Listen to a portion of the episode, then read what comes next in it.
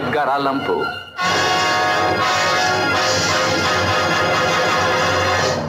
Il terrore di Bram Stoker.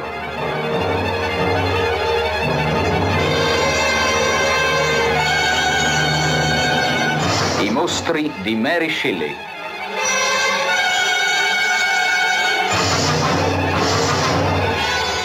La suspense di Alfred Hitchcock.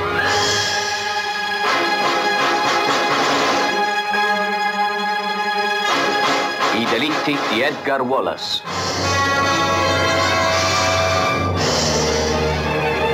Il brivido di Robert Louis Stevenson.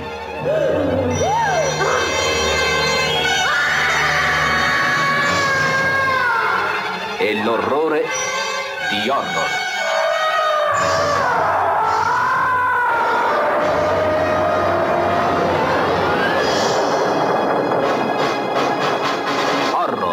Disperatamente i morti tendono la mano ai vivi.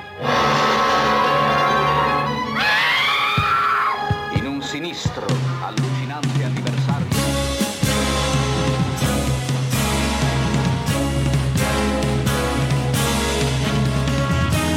Punish the righteous. curse of the devil. Exorcism, a sacrifice. Blessing or bestiality. Curse of the devil. Satan in control of the body and mind. My love will destroy the great. I swear that you'll find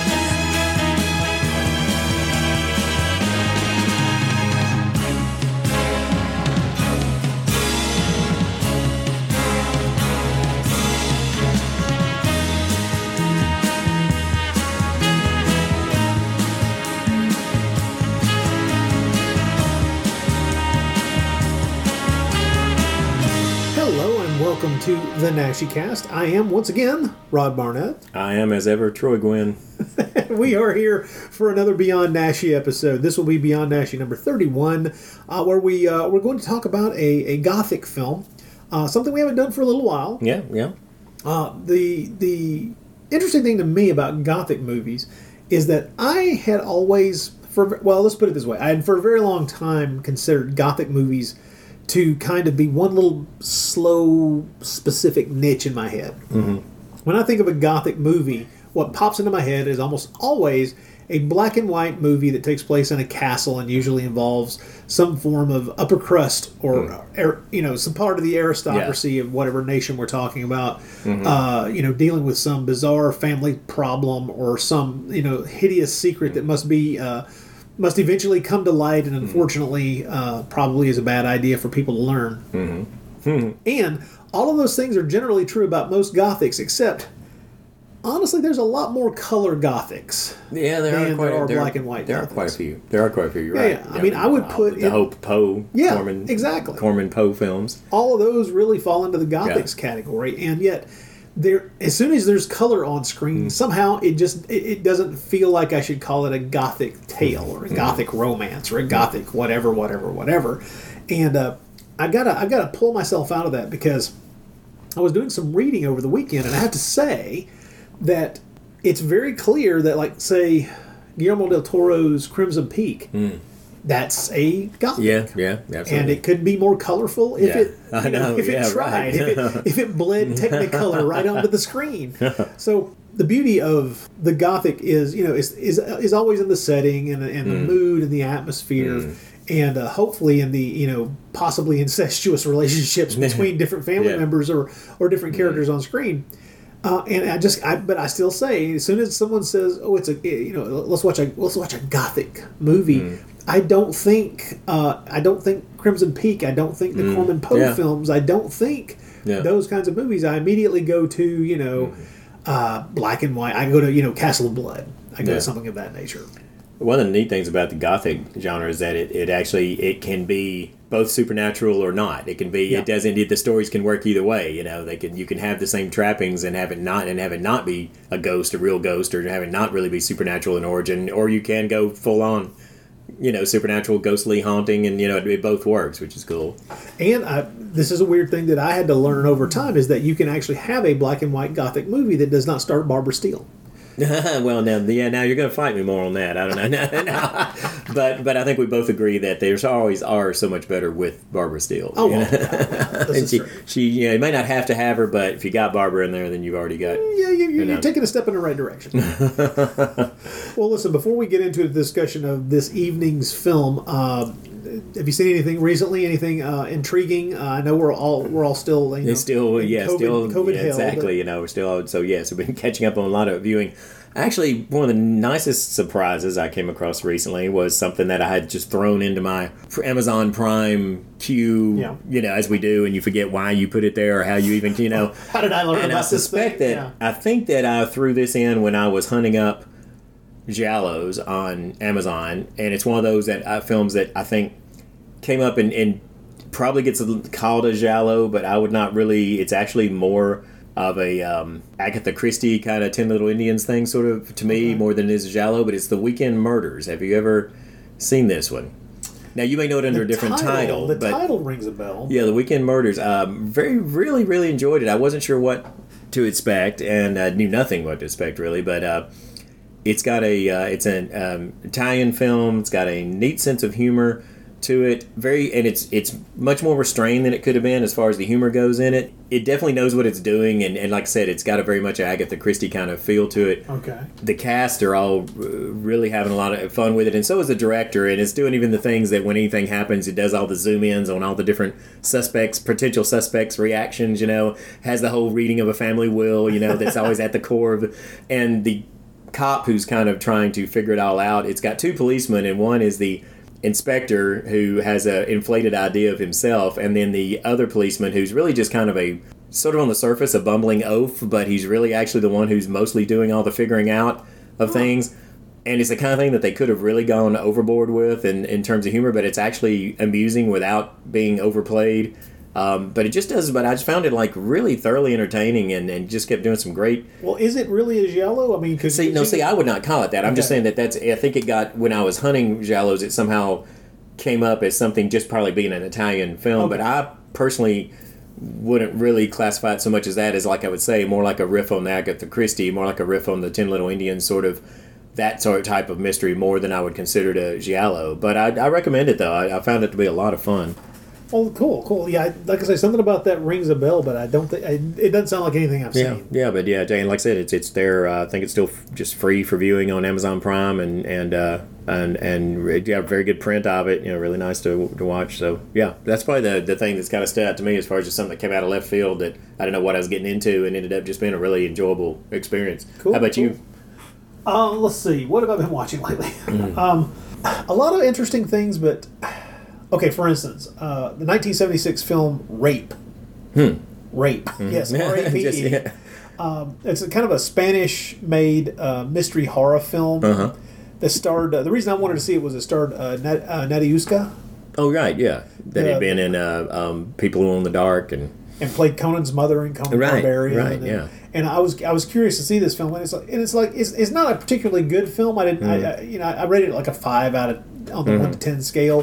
Thought it was okay and interesting, and it's like you know, it's Mm. i i if memory serves, is like that word rape means something that this film does not seem to understand.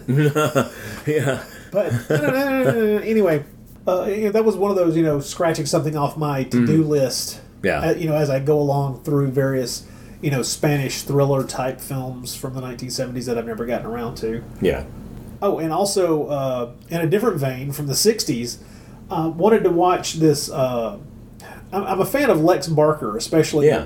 I, I first got to know him because he, he, he played Tarzan in several movies in the Mm. late 50s, and then uh, went to went to Italy and did the. He played Old Shatterhand in a bunch of Yeah. Mm-hmm. the, the Winnetou films and stuff in Germany. He did a lot of stuff actually, Mm. some uh, some uh, Eurospy stuff and things of that nature. And uh, he was he was just he was just uh, I really liked watching his watching him on screen, and so Mm-hmm. I I'd finally tracked down and watched this movie from I think nineteen yeah 1960 called Robin Hood and the Pirates, Hmm. which is this little Italian made film, which uh, has almost no budget. I so I watched it, and it, it ended up being, you know, once again, is another one of those. You know, I'm not sorry I watched it, Hmm. but at the same time, it's it's not something I ever imagined rewatching. Yeah. So Robin Hood and the Pirates was interesting. uh, definitely, uh, low budget and geared toward uh, the younger set in a lot of ways, and that there's not a whole lot of uh, not a whole lot of complicating anything within the the plot structure or within the uh, the character interactions. Uh, it's, it was kind of fun to watch in a you know let's watch a, a, really weird kind of offbeat Robin Hood movie where even the pirates don't actually have a pirate ship because they clearly cannot couldn't afford a pirate ship. Uh, Can they borrow the model from Ghost Galleon and just? No, no, it's even weirder. I guess The they got burned. Yeah. The first scene of the movie, they're they're like on the they're on their Hmm. pirate ship, and they've hmm. apparently they've kidnapped Robin Hood, or they've they've grabbed Robin Hood and are bringing him back to England because they intend to ransom him. yeah. But we never get a shot of the ship other than like the just a, a few feet of the deck.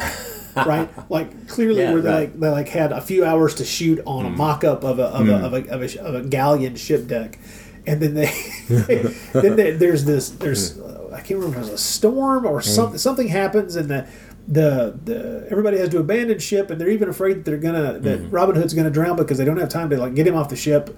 And uh, then of course that, that means the ship is gone. And so it's just, all the whole rest of the film just takes place on land. It's such a, a threadbare budget that they they couldn't even afford like stock shots of a ship to pretend that that was the pirate ship at the beginning of the movie. It's it's filmed on very few locations. If you're in a forgiving mm. mood, it's not it's, it's not terrible. Right. But if you're in a non-forgiving mood, you're going to wish for your, you know, your 85 minutes back. Well, it's you, you kind of just perfectly described uh, one I just watched this last week's Valley of the Dragons that I'd never seen before, and it's it's kind of Oh, is it that the black and white film from the late, from early 60s? yeah from from sixty one. Based on a Jules Verne story. Yes, based on a Jules Verne story, and Kind of like Oh, it. oh no, me too. I mean, it's but it's it's but it's it's. I did. I mean, it honestly it was better than it had a right to be, considering Yeah, that it's half half of it's stock footage, Yeah. and it's the stock footage that everybody uses. That from a million years BC, the I guess the '40s version, and then the, of the wrestling Komodo dragons, and you know that it that Where they're cutting seen. away just before the footage of Victor Mature would be on screen. Yeah. And ha- having, you know, this is all part of my ongoing working through that Keep Watching the Skies book that I've been doing for years now, you know, Yeah. that I've just been continually working my way through trying to watch, you know, I'm already up to 61. I've literally almost to the end of the journey there, you know, but I've seen that stock footage now at least 10 times throughout that, you know.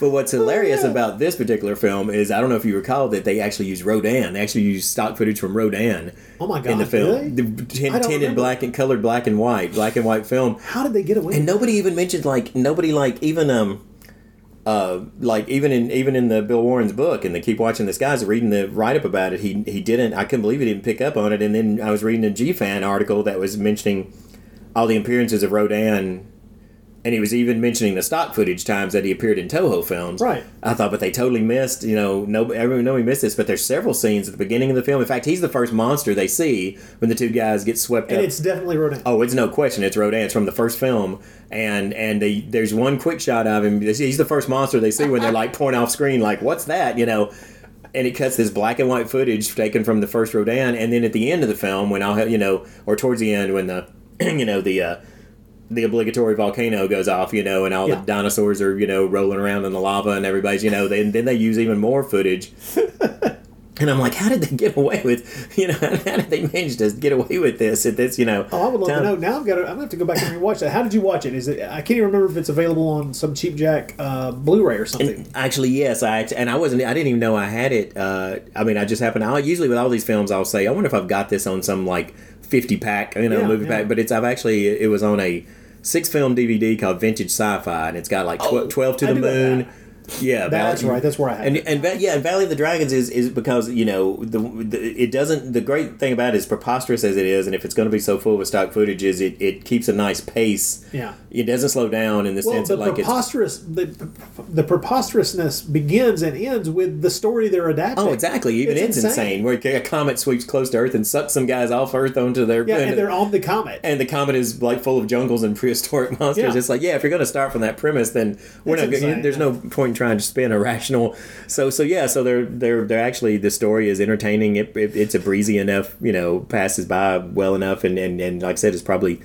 Uh, better than it had a, a right to be for what it is. I mean, I, I didn't hate hate watching it, you know, but I still every time Rodan was on, I was like, I was like, how in the world? Obviously, Toho was not as vigilant in those days as they are now, but but what a balls, you know, to like take a color color Japanese film and you know, but it, but it's a great you know because Well, Rodan's a great looking monster, Well, especially in that first question: film. If if um, this is true and they did use Rodan footage, and you've not, I mean, I, I have I had no idea about this, but I, we need to do like some kind of internet search and see if anybody else has like pointed this out. Yeah, has And anybody, if not, like- you need to kind of write this up and at least submit this Yeah. somewhere to make sure that people are aware. Yeah, yeah, to say yeah, because I, I would like to. Know how could, how could up- that be missed? I mean, That's just insane.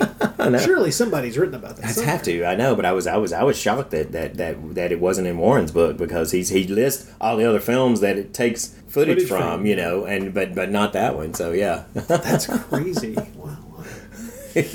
all right, all right. Uh, one other weird Eurotrash film that I'll mention that I've caught in the past few weeks was a movie I've been trying to watch for, uh, or meaning to watch for quite some time, and I finally did. Uh, of course, obtained it through, you know, much much like Yeah. Robin Hood and the Pirates, I Right, obtained it through surreptitious means. the Golden Claws of the Catgirl. Yo, great title. Uh, yeah, 1968. Uh, it's uh, it's way better than that title would have you indicate. I don't know. That title sounds pretty awesome to me. well, the, well the, the, from that title alone, you would suspect that it is some kind of you know sla- you know kind of fairly sleazy this that or the other. But from '68, you go, well, how sleazy were they going to get in '68 and really expect to make you know make it into every theater they wanted to make it into? And what it is, it's a French film. Basically, the the main character is a uh, female cat burglar who uh, gets rooked into, who kind of gets trapped and forced into helping out doing some espionage for a government that I'm assuming is the French government, but they're they're, they're, a little cagey in the dialogue. Uh, and the uh, so she's rooked into working with uh, another guy who's a brand, who's a, a newer agent who is uh, uh, by dint of having been deaf most of his uh, childhood is is an exceptional lip reader, and so uh, she and this fellow are essentially uh, sent on a mission to to to do a particular thing. And uh, this could this is this is the kind of story that could have really very easily have been rather silly. And in the first ten minutes, I thought, well, that's that may be the direction they're going to go, but they do not. It's actually a pretty damn solid, serious little crime movie wow. saddled with a title that would make you think quite Yeah. quite the opposite. I Right, mean, you know, right. Golden Claws of the Catgirl do not do, does not uh, actually scream, you know, right. serious serious drama. Yeah. but uh, it has a it has a bit of a downer of an ending. Mm-hmm. It has uh, some serious. Uh, I w- I won't say nastiness, but let's just say that uh, the good guy characters aren't don't always act in nice guy ways, Mm-hmm. and uh, it's actually a pretty good little movie. I was really surprised by it. Uh, unlike Robin Hood and the Pirates, which is just like you got to be really forgiving. I think the Yeah, Golden Claws of the actually- Catgirl, if you ever if you're able, ever able to see it, will actually kind of surprise you if you're a crime if you're if you're a uh, crime slash you know Euro spy kind of uh, fan. It's uh, it's a superior example that is a little off the beam from what it would be normally expected from that kind of genre. So Cool. quite quite well worth seeing if you uh, if you know where to look to find such things. All right. Well, awesome. Uh, well, other than that, we, we can talk about other things later. But I guess what we ought to do is is uh, take a break, let everybody get prepared, and we're going to settle in because tonight's movie I was about to say, we uh, 30 minutes in, we're going to tell you what we're covering here tonight. tonight's movie, um, uh, suggested by a, another listener to the podcast. I hope he's happy. Uh, the Blancheville Monster from 1963, um, described as a horror film, but I'm going to call it a, a gothic. Oh, come on. Most definitely. uh, There you go. We'll call it a gothic romance. Yes. But we'll take a quick break and then we'll come back and we'll discuss the Blancheville Monster from 1963, Italy's own. Hmm. Although almost the entire cast is Spanish. Right. Almost. Why, howdy, partner. How can I help you today? I'm looking for a movie to watch, but I. What in tarnation was that? Never you mind, son. Now let's focus on your needs here. I'm looking for something to watch, but I want something I ain't seen yet. Ooh, watch yourself there, partner. Why, I reckon you come to the right place. You've come to the place where the East meets the West. The East meets the West?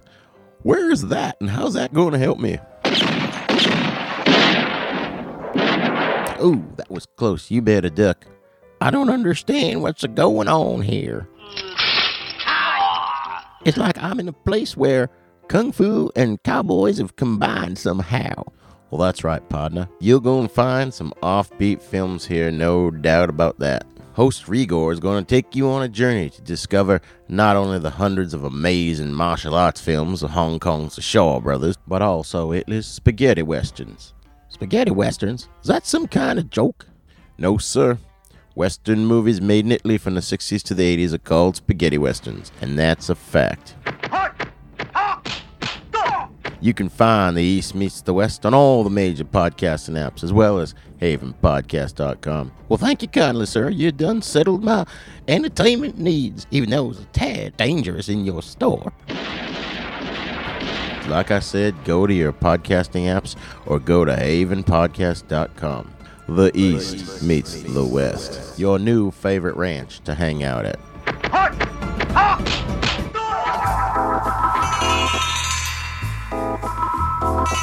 There are a lot of podcasts out there that do science fiction, horror, and fantasy movies, but how many of them are done by somebody who's been watching this shit for half a century?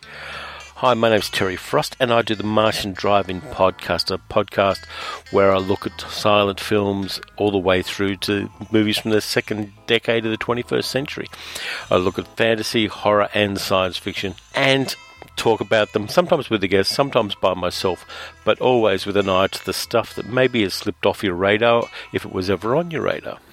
So go to marsdrivein.blogspot.com or type Martian Drive-In Podcast into iTunes and enjoy a bit of decent genre talk. And keep watching the skies.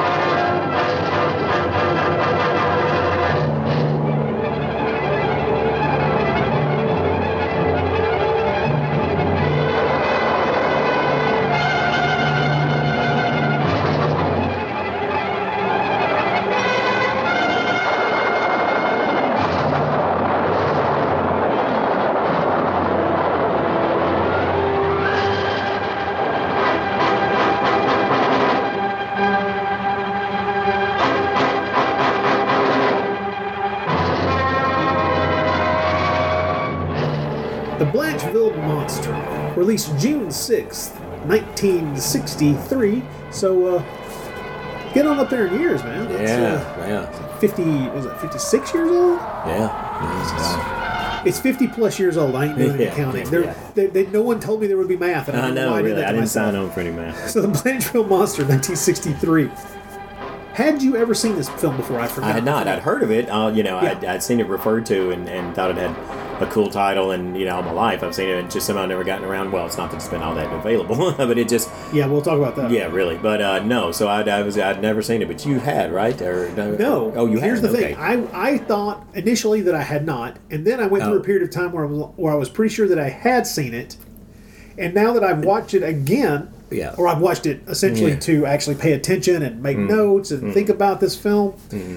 I can't be sure that I did not watch this film in some kind of drunken haze, like you know, 20 years ago. I have no idea. Yeah, and well, that could be an overall uh, uh, problem. Well, it's not even necessarily a problem, but I think a tendency of uh, of these uh, gothics we've been talking about in my how they relate to my head as far as my trying to remember which ones Yeah. I've. We'll get into that a little more as we go on. Uh, some things I want to say about that, but uh, what you just said.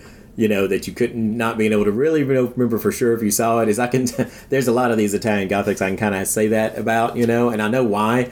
Uh, one of the reasons is Barbara Steele, even though she's not in this one, she's in so many of them. But there's other things because they share so many of the same visual images and and and, and motifs, you know, and, and, and, and that sort of thing, and, and themes that uh, that they tend to start to blend after a while. Yeah. You know, Well, I mean, and, and I will say that there's a there's a I don't know if it was intentional or if I don't know it's just the way that if it's just that when you start putting these characters in these costumes. Hmm. For instance, say there's no Barbara Steele, and yet at the same time, Helga Liné in this looks so much like Just- Barbara Steele well, yeah. that it's freaking creepy at times. yeah, And uh, we all we both know Helga Liné, but we know Helga. I mean, I, I think this is probably the first time I've ever seen her in a black and white film. I actually would be for uh, yeah, that actually would be right. Would be um, I'm trying to remember if I had. Well, I had seen um, Nightmare Castle though, Oh wait, but that's, that's yeah, because right, that right. black and white. Well, and I, that's a point I want to get Yeah, to right, at some point in this episode, but I'll, I'll hold off a little bit. I want to talk about Nightmare Castle as it relates to this too. But but yes, uh, she is in that, and that is black and white. And I think I, I know. Obviously, I know that I had seen that one before, so that would have been my first, and probably yours too. But yeah, Well, we're, we're used to her in wondrous Yeah. Spanish '70s fleshy color. You know, is what we're used to. You know, with color. you were dancing so carefully around that. I know it's starting to look like Lionel Atwill as I was Yeah, saying. yeah, that, you're, really, you're being really careful there. Um, yeah, here's the thing. Before we go too far, I would like to point out that yes, folks, this film you, you can see this film. I found at least three different copies on YouTube, and they all look Oh. roughly the same, which is not great. Yes, yes. craptastic. Not Yes. bad. Yes. yeah, yeah, they're bad. The problem is that unfortunately the film seems to have fallen into public domain, and it's really a shame because Yeah. it's very clear, especially when I recount what we know about the cinematographer.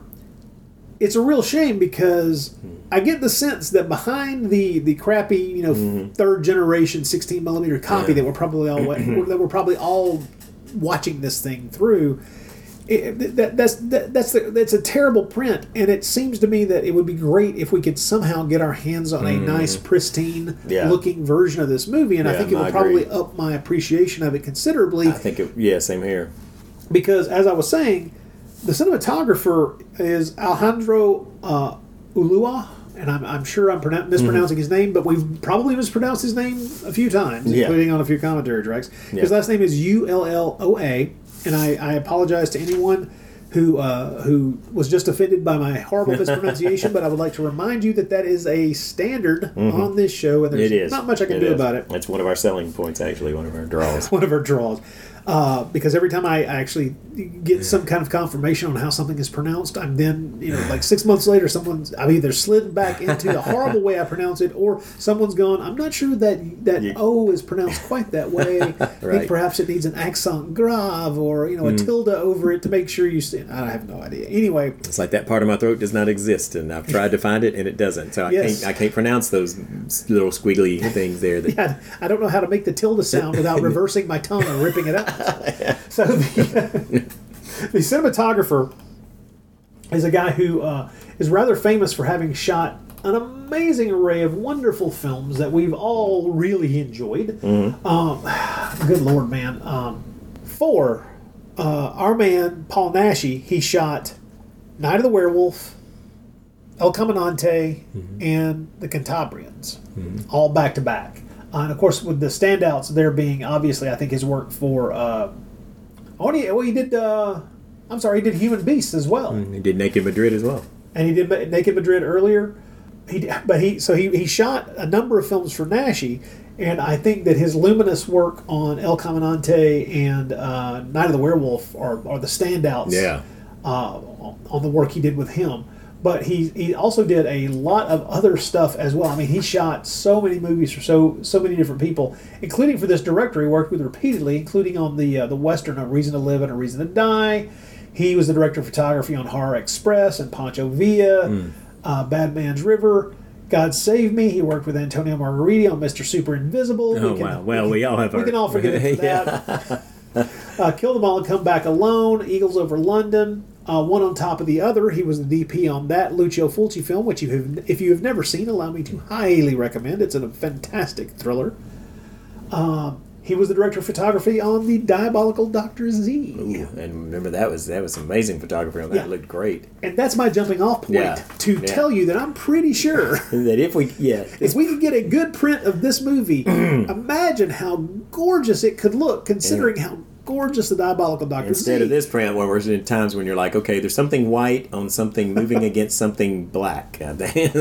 Exactly. now, I'm going to be the doomsayer here and say that unfortunately, because there's not a whole lot of call for this film, uh, cult movie though it may be, uh, I don't know that anybody's going to go through the process of restoration to give us what I'm wishing would happen, which is a nice, you know, restorative, you know, high def version of this movie to see. But I think it would be worth it. I would love to see it happen. They would get my money. yeah. I could even Me be- too. Me too. I Yeah. would. Uh, I would definitely watch watch a, a version of this in, Oh, a, yeah. in a pristine print, or even even somewhat improved print. Exactly. I mean, this is not. I'm going to be upfront. This is not going to be anybody's favorite Yeah. gothic Right. film of all time, but I still think that it has points of interest. Yeah, and it, I agree, and it yeah. is and it is better than uh, it's better than some. I'll put Mm-hmm. it that way. This one, the, this was the, this one does not fall into the trap that uh, some gothics fall into, which is that uh, I can't figure out why I'm watching it. Yeah, yeah. uh, a lot of gothics unfortunately do have that Mm-hmm. Uh, what, what's called the the uh, the mid period spread. Yeah, yeah, that, yeah. that, that moment somewhere around the halfway mark, somewhere between the 45 minute mark and the one hour and 10 minute mark, where you're wondering, wait a minute, could they have just carved that whole chunk of the movie right out and we'd still be where we are right this second? Right.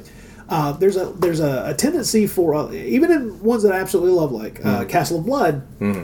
There's a there's a feeling at a certain point where you're just like, do we need all this footage of people walking around with the candelabras, Mm. Yeah, agreed. wondering if there's something lurking in the shadows? But yeah, yeah, I agree. Both versions of Castle of Blood could have used some some judicious uh, trimming there.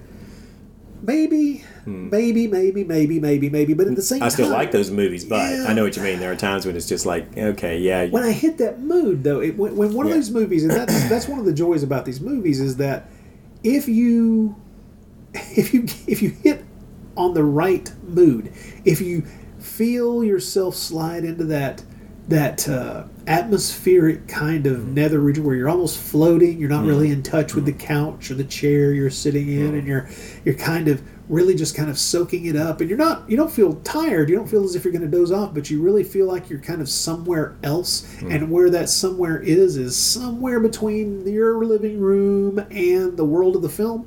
These things really work, and there are you've essentially become a ghost in Yeah. that in that castle there. You- yeah, it's, it's all, you're like floating and Yeah. watching this thing, and you Yeah. Mm. feel like you're an observer, which of course you are, but you're an observer who might be able to interfere with the actions on screen. I know it sounds psychotic, but there's Mm-hmm. just there's a mood that some films, some Franco movies elicit this particular mood as well, without necessarily being gothics, where Yeah. you just kind of get swept up in a kind of dreamlike state where it takes you and uh, moves you in such a way that you're you're you're you're, you're somewhere between fully conscious and a dream. You're you're not really in either state because you're conscious of what you're doing and you're aware that you're looking at something, but Yeah. it becomes this weird weird feeling.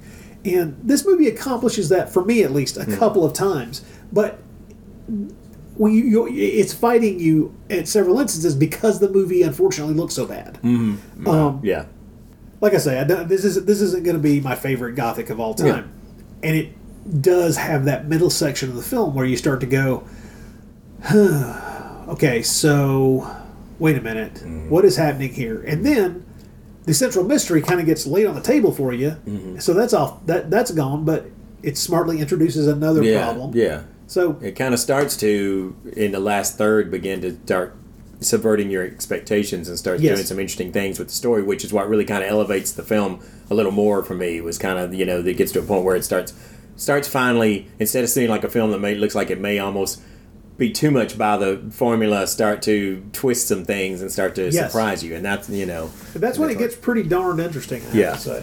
Bizarrely, uh, one of the people who who got a writing credit on this is Br- Bruno Corbucci. right, yeah, And uh, Corbucci, of course, speaking of Gothics, I mean, he he, he also co-wrote Castle, Castle Blood, Blood, uh-huh. the very next year. And so it's not as if uh, the people involved in this weren't aware of what they were doing.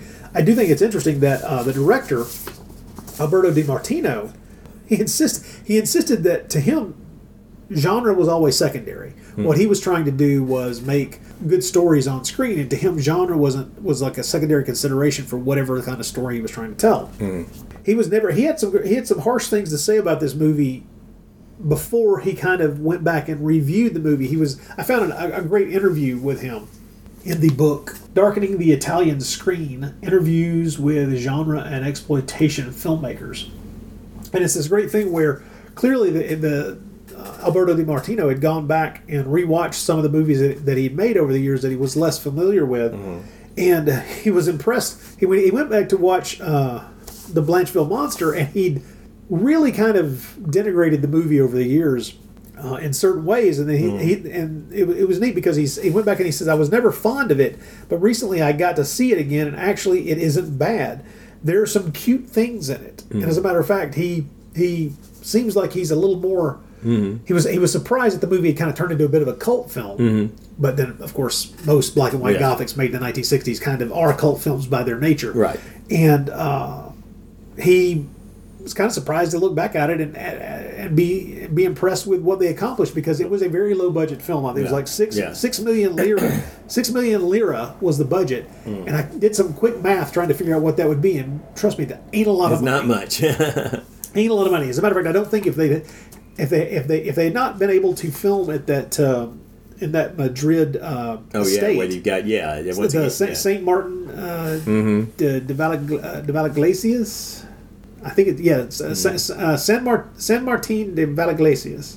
And I'm probably mispronouncing that as well. But if they'd not been able to film there, where a lot of other movies Oh, yeah. have been filmed over the years, It's they like- probably would not have been able to make that classic, budget stretch. it's that classic instant scenery thing. I mean, Yeah. you've just got these wonderful ruined abbey to just wander around in, you know, where countless film movies have been filmed, but you never get tired of seeing them, and they're just again, Yeah. they're just instant, instant atmosphere right there.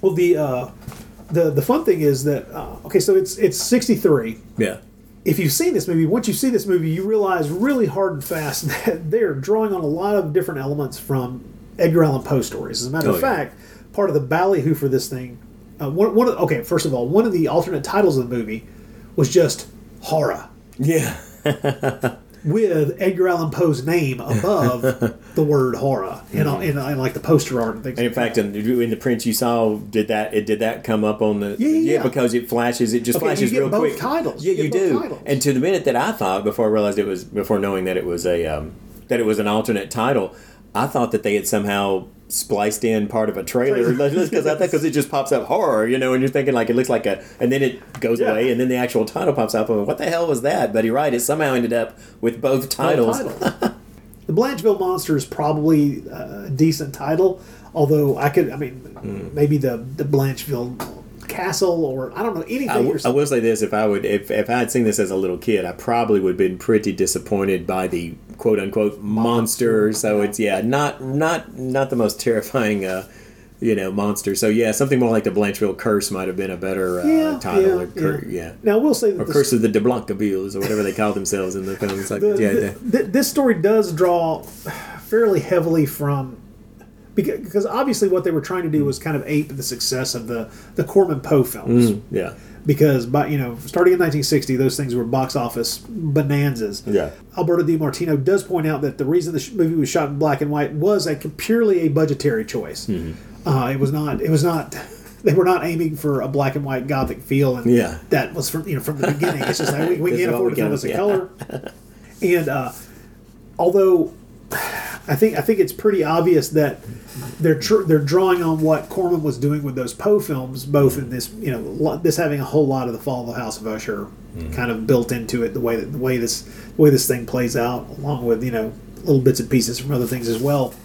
De Martino uh, says flat out that what he was aiming for, and if you know this and are watching the film and the way he shoots things, that what he was looking toward uh, for inspiration for what he how he was going to shoot this stuff was actually the way Hitchcock shot things, which makes a lot of sense Yeah. because the way he's building it, no matter what you're doing, if you're making if you're making something that's a thriller of any type, if you want to if you want to follow somebody's lead, Hitchcock is someone definitely to go for. Yeah. So the uh, the the joys of this are going to be the variations on a theme for anybody who's a fan of this stuff and is well versed in the genre. But uh, I think that there are, I have to say, I coming to this cold in such a shitty print. Yeah. Uh, sometimes I think it would be very easy for somebody to watch this and just not be impressed at all right. Right. because there's this huge there is a huge barrier of that terrible the terrible terrible prints that you Yeah. that you have to watch um, I mean I even noticed that the, the, the I think the print one of the two prints that I watched online on YouTube uh, is very obviously ripped right off of a uh, Mill Creek DVD Oh, really? because right at the end of the movie I could see there there's the that menu screen pops up just before just before it clicks away yeah. Yeah. and I was like, oh, Jesus Christ. Okay. Before we get off of uh, the director, uh, were have you ever seen any of Alberto Di Marti- De Martino's other films? I'm sure I have, but I yes, I or, or just yeah. Uh, well, we'll go ahead. and let- let's just yeah, say, read uh, off some of them and see because I probably I certainly knew the name. Well, here's the thing. Uh, he made a handful of, well, more than a handful, really, but he made uh, some peplums. And some of them I know I've seen, but I can't remember them because I've seen them years ago. Like Hmm. You're Gladiator. not, you're not suggesting that genre ever blends together. yeah, no, I'm not. No, I'm not. Gladiator 7, Mm-hmm. Medusa against the Son of Hercules. yeah. Uh, uh, gla- uh, let's see. The Triumph of Hercules. Minotaur, the Wild Beast of Crete. Now, I know I've seen Yeah, that one because that yeah. title stands out.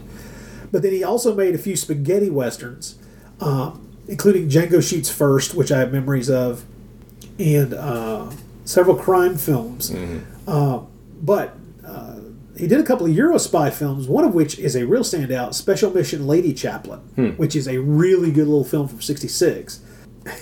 He, he kind of he's kind of one of those journeymen who was able to do just all kinds of different movies across all different genres. So it's not that much of a shock that he would look upon, you know, his career and think that it wasn't that big a deal. He also, by the way, was the man who directed uh, OK Connery. The Yes, Euro is right? film that had Neil Connery, Sean Connery's Oh, right. brother. In the, yes, in yes, lead. God, oh my God, yeah, I've heard of that one. I've not seen it, but I've heard of that one. Yeah, Yeah, let, let, let, let me say that, uh, that the inter- the interview where they're talking about Neil Connery is really amusing. oh, I bet. because yeah he was not an actor he was not an actor the uh, but the, the one that i think a lot of people should uh, there are two movies that he did in the 70s that um, probably he's best known for these days in 1974 he made the movie the antichrist which is a very interesting and serious film Mm-hmm. kind of another it's kind of an obvious variation on what you would expect films Mm. Yeah. to be made in, In the, the in the wake of the yeah, yeah, exorcist right, yeah. yeah it's, it's definitely a I would think oh, more the Omen would like I said that yeah. no, be this is before more of the, an exorcist. The, the Omen, big before the Omen one. was two. The Omen was two years later. So. okay. But the biggie, the one that I actually have on Blu-ray right now under a different title. Well, I'll just go by the title that's on Blu-ray. Uh, the Chosen, also known as Holocaust 2000, with Kirk Douglas. Okay. Yes. Now, if you've never seen this movie, allow me to highly recommend it yeah. because it's Kirk Douglas. He throws himself completely into it. Hmm. It's a batshit crazy film. I feel like I've seen at least parts of this, and I don't think I've ever seen the whole film, but I think I remember, you know, seeing, seeing, it and remembering it as being just insane. It it kind of is. Mm-hmm. Kirk Douglas's son turns out to be the Antichrist. It's really it's it's crazy. Yeah, I, I know I've seen at least parts of this. Well, I think I just ruined the movie. Uh-huh, sorry. Um, who? no, I didn't. That's the yeah, yeah. But the topper, the film that damn near bankrupted him completely, Mm-hmm. is the film he made in 1980 called Puma Man. Ooh, that's a. Yeah, that was a step down. That, Puma Man's a bit of a step down, and it's kind of a sad, bit of a sad story when you realize that that's that it, that it really kind of shit canned his career uh, in a lot of ways. This film was actually uh, that we're talking about tonight. It's pretty early on in his filmography. Oh, yeah, just like his yeah. fourth or fourth or fifth film. Some Yeah, seems like I think so. yeah. But yeah, it says in uh, 1980, De Martino nearly lost his home when his film The Puma Man failed at the box office. Now, he made How a could it with a name like that? How- yeah, he, he made a few more films. He made a few more films after that, but I, I- don't know if the stank of Puma Man ever left him. So How did people not just flock to see Puma Man in uh, he, was, he was clearly a man ahead of his time. Yeah, yeah. A man Yeah. ahead of his time. Yes, he was. So the uh, the thing about him is that uh, every one of his films that I'm that I'm aware of, he made that I'm that I'm that I'm sure I've mm-hmm. seen. I remember enjoying, mm-hmm. including this one. Although I don't think it's great. I think Yeah. it. I, I think it. I think it's an enjoyable thing for mm-hmm. what it is. As a matter of fact, I have to say that all the ones that I can remember, this is the one that I like the least. Because I can tell you right now, those peplums, if, if, if I remember Yeah. those peplums correctly, I really enjoyed them. The Chosen, or Holocaust 2000, whichever title you want to call it under, I, re- I really remember enjoying. And Puma Man is insane. Terrible. Don't get me wrong, it's terrible. But still enjoy the hell out of it. but the the thing about this, and I'm gonna, this, is a wonderful quote, and I Mm. think that now that you've seen the Blancheville Monster, this quote from the director will probably tell you everything you need to know Okay. about his approach to storytelling, and especially this story. He says, "My films are a bit melodramatic. I always want there to be some watery eyes in the audience." and you can see him. You can see what he's going Yeah, with by the end of this movie. It's like, yeah, he's wanting, he's wanting to, he's wanting to, to, Yeah. to kick those tear ducts into Yeah. gear, maybe. and uh, I think, I think that's, I think that's great. I mean, the, the, Yeah. the having read this interview with him, uh, it really is kind of an eye opener to a guy who, honestly, I'd seen, I've seen a number of his films that I'd never really given much Hmm. thought to. So it's, it's kind of cool in that way. Milord, I am a doctor, and I don't see any reason why my interest in magnetism or hypnotism should need any justification. I'm sure that you will admit that Mesmer's book may have aroused a certain curiosity, fantasy, Miss Alice. Milord, believe me. The art of hypnotism is now recognized by many doctors and may one day be a part of medical study. Despite the barriers of an ignorant society. I truly hope you haven't been using my sister Emily as a guinea pig for your experiments. Because if you have been, you'll You're have. wrong. Well, let's take a stab at running through the plot synopsis for this and see where we end up because Okay. this has this has its points of interest, and I think it's best to tease them out a little bit at a time. Okay, so uh, uh, we have the beautiful Emily de Blancheville uh, returning to her ancestral castle at the beginning of the movie. Uh, it's in Brittany in the year 1884. She's just finished her uh, her years in college and is coming home. She hasn't been there in a while. She's very excited to see her brother again. But when she gets there, she discovers that her house, or her home, I should say, has drastically changed. Her brother is now in charge of the estate, and the servants and the maids, who were almost like part of the family, have died and have been replaced by new staff, member, staff members who are cold and unfamiliar. Her father, while she was away at college, passed away. This this this, this horrible news is, of course, quite a blow to her. But coming since she's coming back, she is she's accompanied by her uh, American school friend Alice and Alice's brother John. Uh, and now John is uh, Emily's soon-to-be fiance. It's clear that that is the way things are going. They make this very clear when they when uh, they're introduced to her brother. Uh, but it's a tough one coming for, for Emily as she as it turns out, her brother uh, Roderick, played by Gerard Tichy, you know, reports that her father's dead, and most upsetting is that the things that seem to make that house a home for Emily really aren't there. And that would be Yeah. two two specific servants that are no longer there for whatever reason. The new housekeeper is especially someone that she's a little uh, mm-hmm. taken aback by, Miss Eleanor, played by Helga Liné, mm-hmm. who's this very severe woman who uh, who's replaced. Who's I'm laughing because the word I was hearing in my head that I was going to use was severe. I was going to Really? say I was going to say if there was one word that her every that describes her dress, her hair, her every Honestly, from her hair's hair pulled to back so so so hard that it's like pulling her face out of pulling her face out of shape. and and and very few people can glare and look haughty and austere uh, than like Helga can, you Yeah, know. And so it's she's pulling that she's playing that Helga to to the max here, you know. This So is true. She says, "I'm just going to stand up and and glare at everybody." Well, But this is also for talking about goth. This is a classic gothic uh, setup. Uh, is the returning prodigal son or daughter Yeah. from coming back to a family home after years and, and, and finding, you know, you know, all sorts of every everything's Yeah. changed, Yes. and, not, and not just because the parental units have passed away in, Right. in the in the interim. No, no, no. Something else is horribly wrong. yeah. Now, we won't uh, we won't drag this out the way the film does unnecessarily because, uh, and of course, everybody plans to stay. You know, the, the the guests plan to stay in this palatial estate with them for uh, you know a month or so um, in the first place. So they're going to be there for a while. So after a few days, uh, Emily's friend Alice. Uh, gets up in the middle of the night because she, she hears some horrible noises, and she she wanders around the place and stumbles into a room where Miss Eleanor, that'd be Helga Liné's character, has a syringe, and there's this horribly disfigured man on a bed that she's clearly about to just stab with this freaking syringe, who's been making this horrible noise, and of course the woman just you know passes out, freaks out, and the whole nine Yeah. yards. It's like what you know exactly what you'd expect in Gothic. Oh Yeah. my lord, it's such a horrible idea. well, also, uh, Of course, it's too tight. Although I will will say this: Mm-hmm. that actress, uh, was it uh, Iran uh, Iora?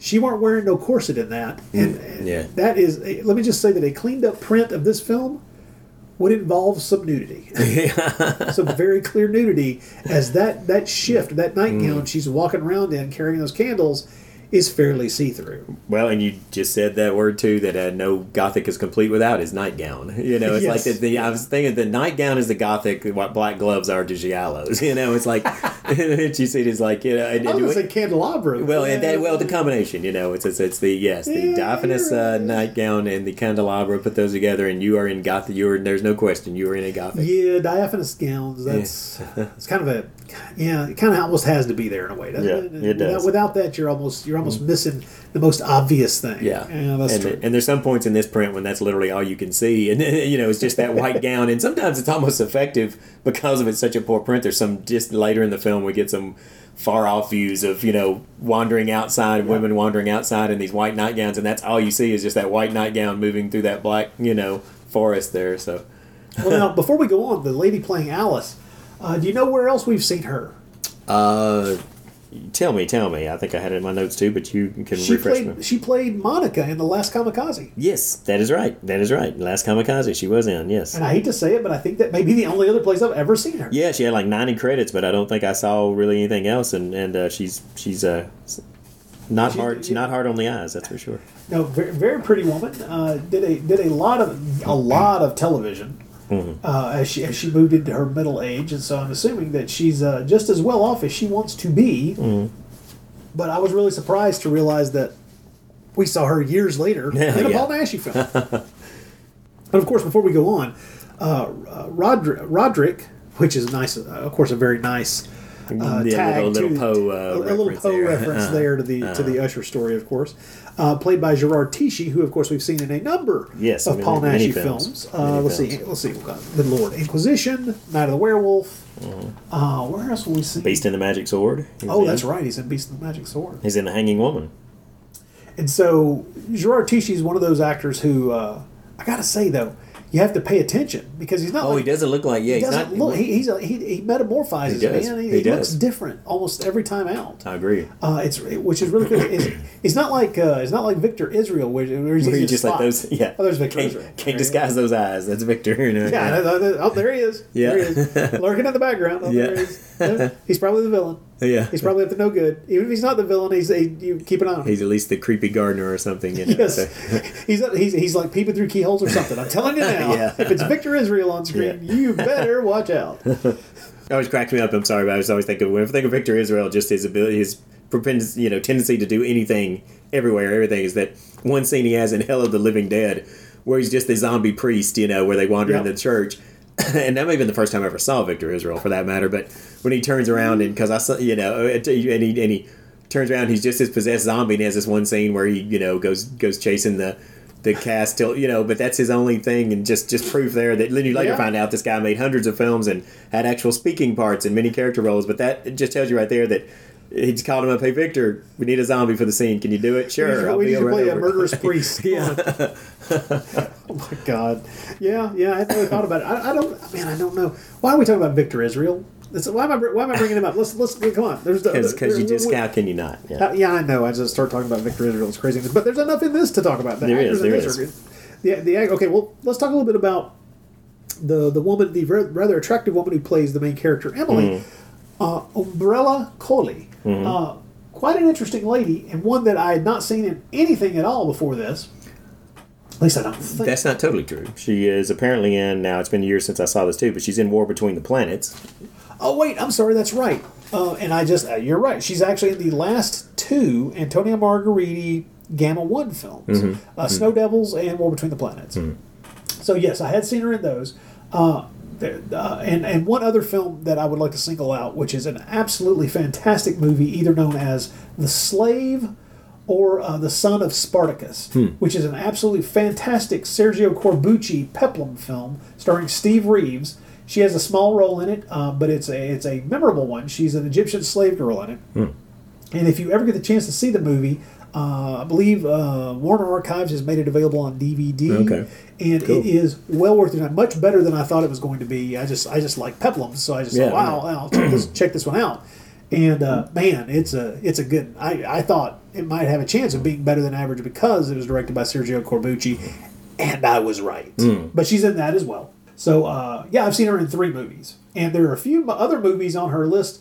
Once again, you get into those uh, those peplum titles, and you're not sure. It's like Sure, they have, I, start to I know. have I seen Goliath and the Rebel Slave? or was it the Rebel Slave and Hercules I saw? What is it that Yeah, you know? It's like it's just know. Was it a different title? I can't was be it sure. yeah? Was it the Seven Gladiators or the, the Eight Minotaurs meet the? But know, regardless, uh, Miss Colli, um, she was an Italian actress, but she's one of the she's one of the Italian one of the few Italians in this because it's mostly a Spanish cast. Mm-hmm. I think Gerard Tichy was French, uh, but uh, she only made uh, a handful of movies. She was only in about uh, twenty or so movies Yeah. over the course of her very short career. She uh, she took a major break between the late '60s and the mid '70s and started working again in about 75, 76. And then would just occasionally do something here and there. Definitely the kind of career that either shows you that she didn't need the money or was just, you know, bored and wanting to do something. Who knows? I don't know. But she makes for a very nice lead here. Makes for a very you know. Yeah, yeah. Uh, you know, you you could you you have said uh, you have said the, word, the phrase "easy on the eyes," and that's Yeah, true. But also, yeah. she's she's actually pretty good in the movie. I don't think I don't think she's uh, I don't think she's one of those. She's not one of those things where you run across uh, an actress and you're going, "Wow, they really should have recast." right. She's not. She's not that. She's actually No, pretty. no. She's actually pretty good. But uh, yeah, let's talk a little bit about the sinister Helga Liné character. just Oh yes, please, because I've got things to say about yes, Eleanor. first of all- Eleanor. the director knew what he was doing because Oh, yeah. Mm-hmm. we're introduced to the character with her at the top of a staircase, glaring down, almost as if I am more if- superior. I'm superior to all of you. well, here's another thing. Okay, so we were just introduced to the her bro- to the uh, to Emily's brother who Mm. come you know comes down the stairs and is, is so happy to, to Mm-hmm. to see his sister. And then just a moment later, like a like a beat later, he goes, "Oh, and uh, let me introduce you to the new, you know, the the the Mm. hou- uh, housekeeper or what, Housekeeper is what I just referred to. I can't. I can't remember, but and he gestures up, and she's at the top of the stairs now as well, where which is where he was. And there's this, and because of the look on her face, I was like, did they just get interrupted having sex? because she looks like a woman who's kind of freaking pissed. Yeah, she does not look pleased at all. Yeah, I, I don't know. about Um, well, so we spend the middle part of the movie where uh, we are wondering. He's like, okay, so they spend a, a, a little bit of time convincing poor Alice that she didn't really see some disfigured man. Yeah, right. And then about ten minutes pass in the movie, and they're just like, okay, we can't keep the secret anymore. Yes, there is a disfigured man here, and it's actually our, it's actually Emily and Roderick's uh, father who didn't die in this terrible fire, but was hideously disfigured, Mm-hmm. and they have to keep they have to keep uh, shooting him up with uh, with pain medication. Now we need to have we mentioned the I think our last remaining character to mention the doctor and now Larouche, Ah, who yes. is okay. So who is who is the you know, and again, this is everybody. Every even the old doctor is gone. There's a new doctor. You know, just like there was new, you know, housekeeper and new. You know, there's a new doctor. Uh, his name is Larouche. Yep. And he and Helga Liné have a lot of, you know, he and Eleanor, the housekeeper, have a lot of significant glances and, uh, and cryptic, lot. cryptic little words to each other that suggest that there's something going on that they know and nobody Something's else going does. Something is going on between the two of them. That, that actress, uh, Leo, I'm gonna horribly mispronounce. his name. said actress. You mean actor. I'm sorry. the, so the, the actor playing the doctor is Leo Encorez. Mm-hmm. He's a he's a Spanish actor, as are most of the actors in the movie. Mm-hmm. And uh, I've seen him, and I've seen a couple of movies that he's in. But I'll be honest, I don't, I didn't recognize his face. I've Yeah. seen uh, Bullet for Sandoval, Kill Them All, and Come Back Alone. And uh, I've definitely seen uh, Sandokan the Great, which is uh, a- fun a fun little Umberto Lenzi. Uh, Steve Reeves, Steve Reeves film once again. It's a, a a kind of uh, Arabian adventure kind of story, and uh, I've seen the movie and thoroughly enjoyed it. It's available on a, a not too great DVD for those curious about not too great DVDs. Uh, but the movie's worth seeing. It's not Okay. uh, it's not gonna it's not gonna blow your skirt up, but it's Yeah. pretty good. Cool. I've not seen. He's, he was he was in about forty movies, and uh, when his career ended, it ended. But I don't know uh, a lot about him. He's he's quite good in the uh, the looking to the left and looking to the right as if he's doing something suspicious. Yes, yes. Until we get to the end of the film and you realize, well, he's not really doing anything suspicious. I don't know what the hell's going on here. Yeah, yeah, yeah, yeah. And when it starts to when you start to get your expectations for certain characters and what certain relationships are going to play out, don't the way you think they're going to, and it's actually where it all starts to become kind of more intriguing that way. Now, once they give up and and Roderick confesses to his sister that their father is still alive, but he's hideously disfigured. Uh, that's not even the worst part. I mean, see, she seems like she, you know, after a little bit being upset, she seems to be able to absorb that pretty easily. And then they drop the bomb, yes. which is that it's not just that he's disfigured and that he's in pain and he makes these horrible noises at night. I mean, we can get used to that, right? Mm-hmm. But also, he's become completely convinced that we cannot allow you to breed. Look, it's specifically Emily. We cannot Yes, allow. We yes. cannot allow you you- to breed, or the entire family will cease to exist. I know. Yes, this this I was thinking that. Yes, we get the family curse. Yes. which I mean, Paul Naschy would be proud of this curse, and it is. This It is is so. curse. It is so. It is so complex and strange and off the I wall. it's like you're, you're listening. He's explaining. You're like, what, what, what, what? You know, it's just like she can't turn 21. Uh, there's like if a female in the family turns, Turns 21, 21, then the whole is like. It's like, what are we doing here? What is the whole freaking idea? What? It's 'cause- because see, her birthday is just days away. Right, right. And uh, okay, I have to admit, one of the strangest moments in this film that I actually actually like backed up and watched repeatedly was when the was when the maid drops the happy birthday cake on the floor with the candles in it. And I'm just looking at that and going, 1884. Is this how we did this back then? Because I mean, it's, it's a great shot of the cake Yeah. hitting the floor, and I just it, it seems too modern. It seems like 1963. I don't know what it is. Anyway, sometimes things take me out of the movie Yeah, they- for the wrong yeah. reasons. But once that turn is made, and you realize that oh, okay, so the setup, the setup the, for the for the uh, the third mm-hmm. act of this movie mm-hmm. Mm-hmm. is going to be: does the father do- are they able to like wrangle the father and keep him pinned up, or does he murder his own daughter? Well, we won't give that away because I think we should leave a little bit of mystery in here. But I will say that included in this movie are a pre- there's a there's a there's a premature burial, so yet another Edgar Allan Poe kind of kind of thing added on to things. We've got a, a pretty cool dream sequence at one point. We've got family members going mad. The, the you know the father batshit crazy. Well, uh, you know, early on, you're uh, you're you're pretty much not just the father, but I mean, you you, you sort of have an inkling that that Roderick something's going wrong, not not up not right with with Roderick because he plays piano, and we all know what that signifies in Gothic too. Sits down at his piano or harpsichord, whatever it was, and just I, I was sitting there. I even said my notes. I, I wrote a note that said like. Is it was there ever an instrument better suited to convey madness than a piano? because the reason why Oh, wait, or is it is a piano or maybe it's a harpsichord. Maybe a harpsichord. I think it's a harpsichord. But some variation. worse. That's that's why Yes. Lurch played the harpsichord. Yes, yes, because there's just there's yes because you can just make so many insane. And when Roderick just sits there and does these crazy flourishes on there, you just know like Yeah. okay, yeah, he's he's not he's he's a little unhinged. He's clearly unhinged. Also, I'd like to point out that there are a number of scenes where uh, Gerard Tichy looks very much, very much like Vincent Price. Like Oh, they're trying to make him look like Vincent Price. right. right. A lot. Yeah. Now through the first part of the film, there's this growing kind of romance for between Alice and Roderick, sort of, and Yeah. it's always a little hard. To, I never quite bought the like, not really sure what she, not these, not that he's not a handsome guy, but you know, it's just like he's so cold and weird and and kind of irritable, and you know, it's it's it's uh, her her falling for. Alice is falling for Roderick. Never quite, quite felt. you couldn't quite buy that one. You know, it was a little strange to me. Eh, you know, I understand. It's, Yeah.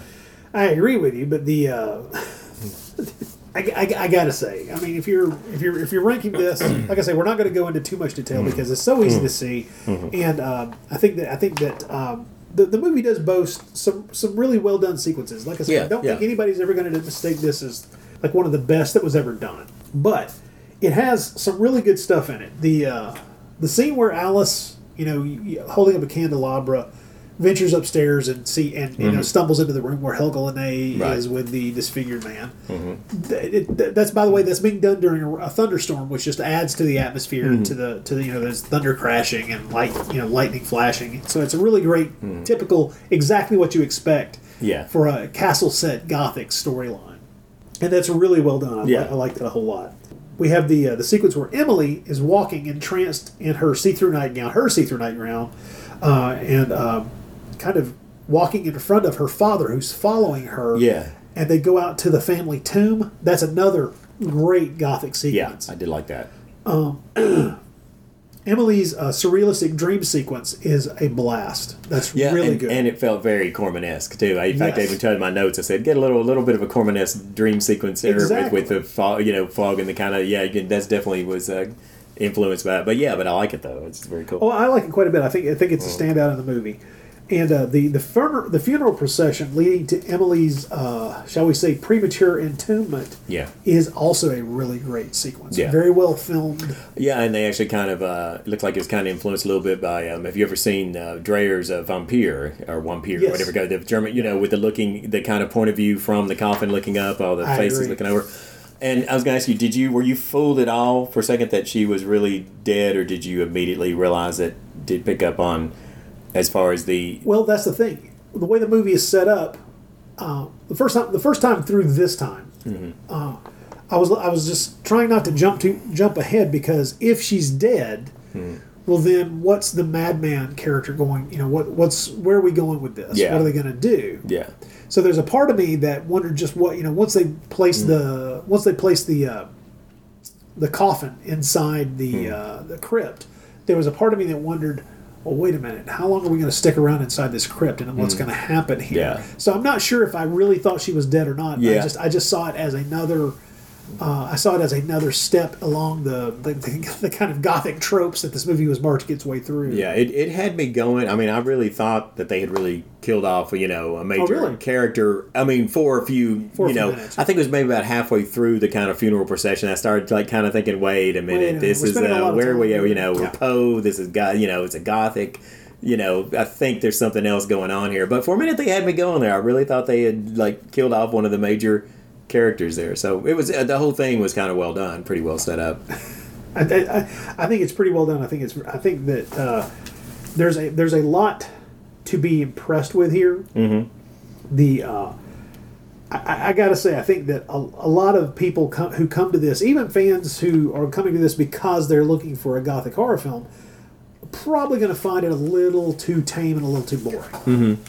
And at first, I think in the early part of the film, it especially almost seemed like it's it's it's uh, playing it a little too safe or a little bit too much by the numbers. And you know, the music in the early part of the film really distracted me a lot. Like it's, I think it's probably mostly library cues, a lot of it, or or, or some of it is maybe. But I mean, it's but it. It almost is overused at points there. Not like where he's playing the harpsichord, but I mean the incident, you know, the music that there's there's actually a couple of weird parts of the film where it almost where they almost the characters appear to almost be reacting to the music, you know, that's off. It's Yeah, yeah. weird moments like that where for a second I'm thinking, did they? I thought they were actually hearing music on screen. I realized it was just the soundtrack. But sometimes the soundtrack's used to punctuate things a little too much early on in the film. You know, if somebody says something, you know, when he says like, uh, you know, the old servant is no longer here, or something, and it's dun dun or whatever. But then it kind of draws, it kind of drops that. It doesn't get, and then as the movie goes on and you start getting more and more of the story, it starts doing less and less of that. They kind of pull back. But early that's on in the true. film, the That's music to me was a little too overdone. You know, and I it- see that. Is it, but they, yeah, Well, I think that for a, for a lot of people, there, there's a they're going to find problems with the pace, Mm-hmm. which is which is a standard complaint that a lot of people will have with these kinds of Of these kinds yeah. of movies in the first place. Sure. Which is that these things are they're not always what I would call slow burns because I Mm. don't really think that there's a way to refer to. I don't think you you'd, you'd be correct in describing the Roger Corman Poe films as slow burns because I really don't think they are. No. But in general, the black and white gothics Mm-hmm. have a tendency to be slow, creeping, atmospheric, Yeah. moody pieces that then have like usually bursts of violence. Mm-hmm. You know, the, the, in other words, the, the film is setting you up and kind of lulling you into a, Mm-hmm. a, a, kind of complacent mindset and then slapping you with something. Yeah. Either either violence or some weird reveal or some unexpected twist Mm-hmm. or uh, I don't I don't know a, a shot of incest or something. I don't have, I don't Mm-hmm. Yeah, right. something to come along to really kind of shock the senses. Mm-hmm. But that sense of uh, like Nightmare, getting- Nightmare um, um, sorry, Castle of Blood has a couple Yes. of those moments like Yeah. that, you know. So that you know everything's quiet, got still, and then somebody just somebody just bursts into a room Bursts and stabs somebody or something, you know. Just I don't know, And all hell breaks loose, Yeah, yeah. right, yeah, and, and and that and this film has a few moments of that type, but I think that the middle section of this movie is where people kind of get can kind of get bogged down and feel that maybe the movie is a little too plotting. Mm-hmm. And I could agree with that to a degree if it's if you're not a fan of the genre, or if, Yeah. or if you you know you need a little bit more you know a little bit a little bit more caffeine in your storyline. This Right. is really not gonna. It's, it's not gonna. It's not gonna. It's not gonna squeeze your buttocks and Right. send you on your way. Just as, as much as you might like. But if it is to your taste, if these are the kind of movies that you kind of enjoy, then mm. you will probably get some joy out of this because there are enough variations on this without Yes. it being. I mean, we've talked a lot about how it's referencing mm. obviously mm-hmm. the the Corman Poe films and it's pulling bits, you know, bits here and there from Edgar mm. Allan Poe stories and. Uh, it's kind of leaning on this, that, and the other. But I would come back to the director's stated desire to lean into Hitchcock's stylistics for what mm-hmm. he was trying to accomplish. And I think that there are uh, there are more hits than misses in this. But if the movie doesn't catch you, you're really probably not gonna you're not Yeah. gonna you're not gonna get on its wavelength. Yeah, because you've got to you've got to get pretty far into the film for it to start pulling the surprises, start pulling the little twists that Yeah. that that show some more than just a by the numbers. Some of the things that happens with characters, uh, and I'll say right now, I like the film better on the second viewing than I did through on the first. Yes. And I think the second time through, I started appreciating more just the way, uh, without giving anything away, because we don't want to spoil everything. But there's a couple of things you think you know about a couple of the characters that they surprise you with, and a couple of things where you, a relationship is going to go somewhere you think it's going, and it doesn't. Yeah. So the show's more, but you just got to work with it. You got to ride with it till you get to those points there. So that's why I feel like the second half, or especially the last third of the film, pays off. You know, once you get through kind of the first bit, which is which is kind of the more the plotting part to me. You know, Yeah. so I, I agree with you. I think that uh, the the payoff is good. The fi- the final act of the movie is I, I like the I like the first I like the most of the first act. It does kind of slow down a bit too much, in my opinion, in the middle. In the middle, but the third act is pretty darn good. yeah. And the uh, like I say, I I know I will like this movie better if somebody ever comes Yeah. up with a better print. Yeah. uh, because the guy who shot this movie, the man who was the director of photography, is a freaking genius in black and white. We, if you've seen the Diabolical Doctor Mm-hmm. Yeah, Z yeah. on Blu-ray, holy crap, this guy knows how to yeah. Mm-hmm. shoot black and whites. Oh man, I would love to be able to see what he was doing with this castle and with these costumes and with Me the too. lighting, because uh, in the in the storm sequences, both inside and outside, it looks like there's a lot of really interesting shadow play going on, but we can only see some of it because the print is so shitty. Yeah. And that's that's that's a real shame. I'd love, love, love to see a better looking print of this, and I just that it doesn't seem to exist anywhere in the world. I I did a quick hunt to try to mm. find a better looking print of this anywhere, and it mm. just does not seem to exist. And there's a there's a little bit of my movie loving heart that that really kind of cries in, in, in anger and, and frustration for that kind of loss because I don't know if we'll ever see that kind of thing. And I really ought to get myself off the subject before I do. well, it's the way I feel when I talk about um, what is it? Um, was it Murder Man- Maniac Mansion? What was it? Mur- that we- uh, uh, Murder Mansion. Murder Mansion. You know, when we did that, that's just Well, one. Man- that- Maniac Mansion, same title. Right. Different, different title, same right. film. That's the one that just kills me when I think about how badly I want to see a good print of that film. I know, I know, I know. But even the prints of that look better than oh, they do. Yeah, yeah. Yeah, yeah, yeah. I mean, but then again, I mean, hey, we've been.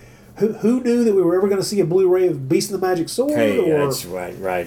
a number of these movies that, luckily, we've been able to Mm-hmm. to, to be. You know, who, who knew gra- the Lorelei's Grasp was ever going to come out on Blu-ray? Yeah. I mean, come on. Yeah. Did we ever really? No, I never. I never thought that was going to happen. But hey, Mm-hmm. we got lucky, and so now that we're talking about things like that, I'd like to put out the call for uh, somebody to put out uh, this the Sea Serpent, Yes. one of Amanda Diasorio's very last films, on Blu-ray. I'm not saying it's good. I'm saying I want a Blu-ray of it. Mm-hmm. which also which, which also has Gerard Tichy in it. Yes, yes. Well, that yeah, that movie has some horrible special effects. I will grant you that, hmm. but I still want. I still would love to have a really hmm. and and you know what? Be glad to do a commentary track on it Hey. and praise that movie up and down, faults and all, because I, I want I want to be able to point people to the Sea Serpent and not have to say. Okay, there's a better looking print of it on YouTube if you search this way. But beside the point, people, we need this movie on Blu-ray, and I'm not talking about just the sea serpent. Yeah. we also need the Blancheville Monster we on. Blu-ray. I can only find two alternate. I can only find the two titles: the Blancheville Monster and, And horror. horror, yeah. And I gotta say, there's got to have been a better title. really, Surely. seriously. As I said at the beginning of this, there has to have been a better title. Ah. Well, what did you give it on the one to ten scale? What I gave it was uh, as as it stands right now, I give it a six. Oh, okay. I've, but it's one of those films who knows if this mythical pristine version we've been talking about came out, possibly it might We could elevate. might elevate to a seven because I think the story elements are there and the elements are there too. So I hate to hold, and I don't want to hold. That's why I'm kind of qualifying it that way because I, I don't want to hold it against it. It's not the film's fault that there's no good prints of it out now that we can't see it this way. So, but I just feel without that extra element, it can't quite pull me in to love it the way a seven or to really Oh yeah. but absolutely, I would see it again if it does come out in a better version, and I can totally see it making that leap. If I really, you know, once we see it how it's supposed to be seen, it might make that leap from a six to a seven. I can see that. I, on the other hand, uh, gave it a twelve. No, I'm kidding. I'm kidding. kidding. Uh, what? Honestly, no. I actually gave it a five. Okay. Uh, because I can't, in the form we have it, Mm-hmm. I can see the things that I like, and I see the things, some of the things anyway, that I don't like. But until we get a better print of it, see, I'm pretty sure that th- that I will I will like this movie a lot more if we can ever get a better print. Mm-hmm. Yeah, But uh, as it stands, unfortunately, I just gotta. I, it's it's mid range. It's right in the middle. gotcha. Gotta, I- gotta, gotta give it a five. I understand the 6 because uh, I on- understand on, sec- on second viewing, I was thinking about maybe maybe edging it up to a six myself. But I just the, the the my, my frustrations with the the middle section and uh, it, it, it plods a little bit too much. It, it, it does feel like it's a little too long in the middle section. But um, like I say, a better looking print will probably change my mind if it ever happens. I hate public domain sometimes. I really. Public domain has shit canned releases for so many decent movies. It just I don't know. it frustrates me. It's not. You know, if there were a really good version of it out there in public domain, it'd be one thing. But the fact that all we end up with are these horrible looking, Yeah. duped down things is ah, it's so sad. Well, at any rate, Well, I actually have one kind of more thing I wanted to Oh, say yeah. about really more about Helga Liné. Um, she's beautiful. Did you know that? I did. Uh, not well, yes, I should, actually, I should, I- okay. I oh, had- I I thought. had a- okay, I I thought I was the first to know. No, but actually, what? No, but seriously, uh, what I wanted to say about was that uh, I sort of ended up going down this. Uh, gothic rabbit hole that I didn't know that I was going to. didn't really intentionally do it at the same um, at the same time that we decided we were going to do the Blancheville monster for this episode. I was watching the Web of the Spider in anticipation for you know eventually getting a chance to listen to the the episode that y'all Oh, did yeah, on you know, and so I watched it. And I was and I was already thinking, well, if I'm going to watch the, I might as well watch the other version. I might as well watch the earlier version, Castle of Blood right? which I had seen before, but I knew was on included on the Blu-ray of Nightmare Castle, Correct. and I had not watched Nightmare Castle in a long time, a lot of a lot of years, and so. You You know, I was thinking, well, I'm time. Just so, yes, I did. So I was like, watch Castle Blood, and I think, well, I might as well go and watch Nightmare Castle. Forgetting that Helga Liné was in it. I mean, hell, when I first saw, last time I saw Nightmare Castle, I'm not even sure if I really was aware of who Helga Liné was. I was probably watching it more for Barbara Steele Yeah. Um, so it was really great to my to my amusement to realize that she looks exactly like in, in, in Nightmare Castle. She looks exactly like she does in Blancheville Monster. I mean, she's got the hair, the hair and the dress exactly. you're right, The yeah. black dress tied, you know, the black, the severe black dress, the pulled up black Yeah. hair. In both these films, you know, we're so used to. I mean, it was really the Spanish directors that just let her go full on Helga, you know, and all of her glory, you know, and, Yeah. and whereas these, whereas interesting in these Italian Gothics, she's this, you know, this really drawn up uh, housekeeper character. Um, now she's got a little bit more to do in in in Nightmare Castle because if you recall, she actually it starts out as an old woman and does it so well that I didn't even it I didn't realize that it was Helga Liné until she gets this the the doctor that she's kind of having the affair with Yeah. manages to give her this treatment that makes her a young woman again but she's so good as the old woman because you know she's a tall woman but she actually in order to play the old woman she she does this kind of with you know draws in and become and, and She crouches down. as a much more smaller and the makeup's really good too and i didn't realize that was her until she becomes helga Liné that we know and love but she looks like just like she did it does in in uh um, in, in this film in the Blancheville Monster, I thought that was so so bizarre. and it's interesting because Barbara Steele uh, does an audio commentary of A Nightmare Castle, and she also does an interview on the disc too. And in both places, she talks about how much she loved Helga Liné. And it's it's cool because on the audio commentary, she says, you know, she said, I loved her. She said, I thought she was so beautiful and so magnificent. She said, I, I felt like she should be playing the twin leads and I should have been playing the housekeeper.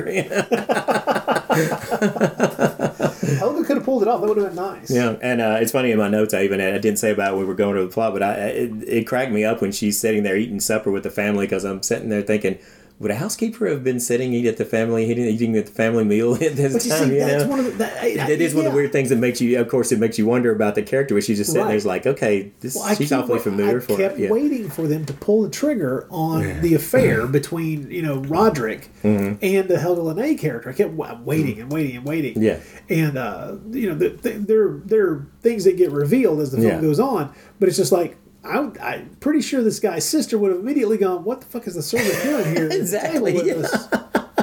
yeah. with our guests. glaring at me. I know. know, Yeah, yeah. exactly. Yeah.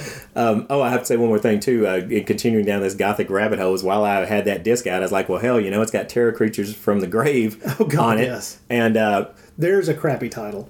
crappy title for a damn fun movie though. I like See, and that was but- one that turned out I had never seen before because the thing about all these Barbara Steele movies, man, is I seriously they blend in my head. Yep. I'm trying to circle back around and watch them all because you know I mean God, there's Long Hair of Death and Yes. She Beast and Horrible Doctor Hitchcock, and it's been so many years since I watched so many of them that I, I wasn't sure which ones I'd seen or which ones were even alternate titles for other ones. I thought, did she just Yes. make two and there's like each one has four? Well, see, that's just it. titles. Terror Creatures from Beyond the Grave is one of those ones that for uh, several years, Mm-hmm. a long while back, I thought that's an alternate title for one of these others. And I Yeah, thought like Long Hair of Death or something like one of those. Exactly. I thought for a long time that it had to be an alternate title for one of them. Yeah, and I did too. And, and then I was, and then I started looking up and looking at our filmography, and I goes, actually, these are all different films, and I'm not sure which ones of these I've seen. And when I watched it, I, I, I just thought it was a blast. I mean, I, you're right; it's a terrible title, but it's a really entertaining movie. Yeah. I was just I had a great time with it. Man, th- these the, the, the Gothics are a rabbit hole, and there's a Yeah. there's a part of me that that uh, would really love for there to be a maybe there is, and I just don't, I'm Hmm. not aware of it. I would love for there to be a podcast dedicated just to the black and white Gothics. That then, Oh, once yeah. it exhausted that vein, Yeah, yeah. segued into the color Gothics, Yeah, yeah. Or, or maybe like went through them chronologically. In other words, attack. And uh, now I'm thinking, yes, that's the way I would attack it. I would just like, okay, what, what- what's the what's the er one? What's the one that started it all? And then I would just kind of start moving through them chronologically and and uh, examine the the genre as it changes and morphs and things get added to it across the decades. Which means that I would never be finished. Well, but and here's something too. You know, is what they always call the hammer. They always call hammer gothics. You know, like Yeah. the hammer gothic. But Well, are, but are, but are any of them kinda fit it. really gothic? I mean, are do they though? I mean, as far as like when we- they have gothic I mean, they have settings. yeah, they have castles and you know and, and period pieces. But story wise, do any of them really? Well, it depends on how you. That's the thing. Yeah, once you're, exactly. once you're down yeah, the, yeah. the, the gothic rabbit hole, you have to like you have to make the distinction between uh, gothic settings, Mm-hmm. gothic storylines, and kind of gothic Mm-hmm. as a as a way of life. I mean, Yeah. kind of a, as an uh, as an adaptation to Mm. uh, looking at looking at life as kind of a kind of through a gothic prism in a. Way. yeah. And so I mean, once you take with the classic monsters and put it in the story, does that stop it from being a gothic? Once you take Dracula and put him well, that's into just it, it. yeah, In a lot of ways, and this is this is where we get really esoteric for just a second. sure. a gothic story is just a film. I'm, I'm sorry, it's ju- I'm s- a gothic story is just a story set in gothic tropes, in Yeah. gothic settings, uh, with with kind of the gothic uh, standard story uh, elements. Those are the gothics. It's pr- primarily the setting. Meaning that uh, when you start talking about a gothic storyline, you're thinking you're ta- you're talking more about like when someone. eh, Here's here's a good way to look at it if I were to say to you it's a science fiction movie, that wouldn't tell you much, Right, right? that's true. And it kind of should be the same for someone saying it's a gothic movie. In other words, all you really know about a science somebody saying it's a science fiction movie is that it is probably set in the future. Hmm. Maybe it's futuristic in, in, in the way it looks. Maybe not. Not necessarily. deals with a type of science that has not been fully proven yet, even if it's been talked about, Or even maybe, discovered yeah, or just get whatever. right. Whereas with Gothic, Gothic, because science fiction is a setting, it's Yeah. Hmm. it's it's a genre idea. Gothic really should be thought of as a genre idea within which all these different kinds of stories can be told. Because so you know you can have a science fiction drama a science fiction action movie a science fiction whatever. Gothic as a setting kind of should be in the, the, the same way. In other words you could have a gothic drama a mm-hmm. gothic romance mm-hmm. a gothic horror Yeah. story a gothic you know uh, whatever whatever a gothic crime story. You could mm-hmm. have a gothic crime story. And there honestly if you think about uh, like say a, a standard jack the ripper story that's a gothic crime story it's not i mean Yeah. you could call it a horror story because Yeah. jack the, the Right, jack the right, ripper murders are definitely definitely it, but- horrific but Mhm. at the end of it if you've got someone pursuing this murderer really it's it's a crime story Yeah. So- yeah. the past few days trying to wrap my brain around the idea that uh, of gothic as a as a, a setting Mm-hmm. more than uh, a descriptor a, a descriptor of the type of story being told Mm-hmm. That's that's helped me a little bit and like i said I, I kind of try to one-to-one Mm. it with I- you know it's with science fiction somebody Yeah. telling you it's a science fiction movie does not give you anything to work on other Right. than just some some basic ideas for what it could be and it could go in like a, a dozen different Yeah. directions Yeah. so there we go. I uh, little master class inside my head. Sorry, that's that. Those are those. We were talking about rabbit holes earlier. Oh, yeah, that was that was one of my will, it rab- that was one of yeah. Mm-hmm. my rabbit holes earlier because once I realized that um, I should I should uh, stop picturing just black and white movies when I think of gothic horror. As soon as that, as soon as I realized that, that took Yeah. that took some like crowbarring my brain open to Yeah. Get that shoved in there. Um, I realized just how large the genre is because I really kind of thought of it as a really small niche little thing, but it's not. It's really kind of big. Yeah. I kind of want to explore it more in the Hmm. podcast, but I also know that I've got too many things on the boil as it stands. I Yeah, really you kind of stop myself now. But I do want to thank the listener out there who pushed us to uh, check this film out because, Yes. like I said, I I thought I'd seen it, Yeah. Me too. You know, it's, it's yeah. and I may have seen it, but now I've definitely seen it. So, so thank you out there. Yes. More suggestions can come our way anytime. and Absolutely. We'll be happy. So we'll take a quick break. We'll come back. I think we have uh, one piece of uh, viewer e- email to check out, and then we will let you know what we're up to in the near future. All right. Prepare for a spine tingling, nerve shattering podcast featuring all your favorite monsters. You won't believe your ears when you listen to Monster Kid Radio. Hear your host, Derek M. Koch, and his ever rotating stable of guests discuss your favorite classics and sometimes not so classic monster movies. Subscribe to Monster Kid Radio through iTunes or Stitcher, or visit monsterkidradio.net before the next weekly episode of Monster Kid Radio. Go through the archives for interviews with Sara Karloff, Victoria Price, and Joel Hodgson. Listen to discussions about movies like Creature from the Black Lagoon, Island of Terror, and King Kong. And don't forget convention coverage from Monster Bash and the H.P. Lovecraft Film Festival, Classic Monsters, Modern Talk, and the head of Rondo Hatton, only on Monster Kid Radio. All right, let's crack open the mailbag. We got one piece of mail here from uh, whew, back in May. We're slow. We're slow about this. Here we are. This is from Craig. Craig says, uh, Hey guys, wanted to relay a story to you that I think you might enjoy. I recently ran into an old college roommate of mine. We talked about our other two roommates and the pranks we used to pull on one another. Whenever we would enjoy some herbal refreshment to get in touch with our inner Bob Marley, all of that in quotes, of course, uh, I had a particular prank I would pull. If for some reason my roommates needed something from the store, uh, smokes, Mountain Dew, whatever, I always had to go because I was the only one who could keep it together in public. so before I would leave, I'd turn the TV over to Univision and leave the house with the remote. Normally, they'd be stuck watching a game show or a melodramatic soap opera.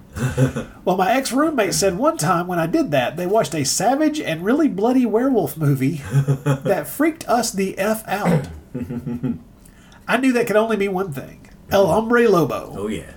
Seeing as you two have, seeing as I have you two to thank for my degree in Naschyology, I told him all about the Naschy werewolf movies and turned him on to your podcast. Oh, nice.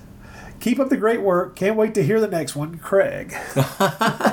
So now I wonder if he still uh, goes into that same, shall we say, frame of mind, finds his inner Bob Marley while he's listening to us uh, do our podcast on there. So, now I'm just imagining uh, one of the Naschy werewolf films with a reggae soundtrack. you know, when I'm uh, my first thought when I when I read his uh, his his mail uh, was the fun how funny the thought was of, of somebody you know getting high and stumbling across Horror Rises from the Tomb or, or you know Werewolf Shadow or any any Paul Naschy film, you know, and uh, and then I, I, I then I laughed even harder when I thought that. Uh, you know, they'd be telling people like, "Oh my God, you, you know, I, I, you wouldn't believe how this movie looked to me when I was like, so high, what I thought I was seeing." And then years later, watching the film again and realizing, "Oh, it was actually there in the first place. I didn't hallucinate that at all. That was really, it was, really- he the film really did that. He really did.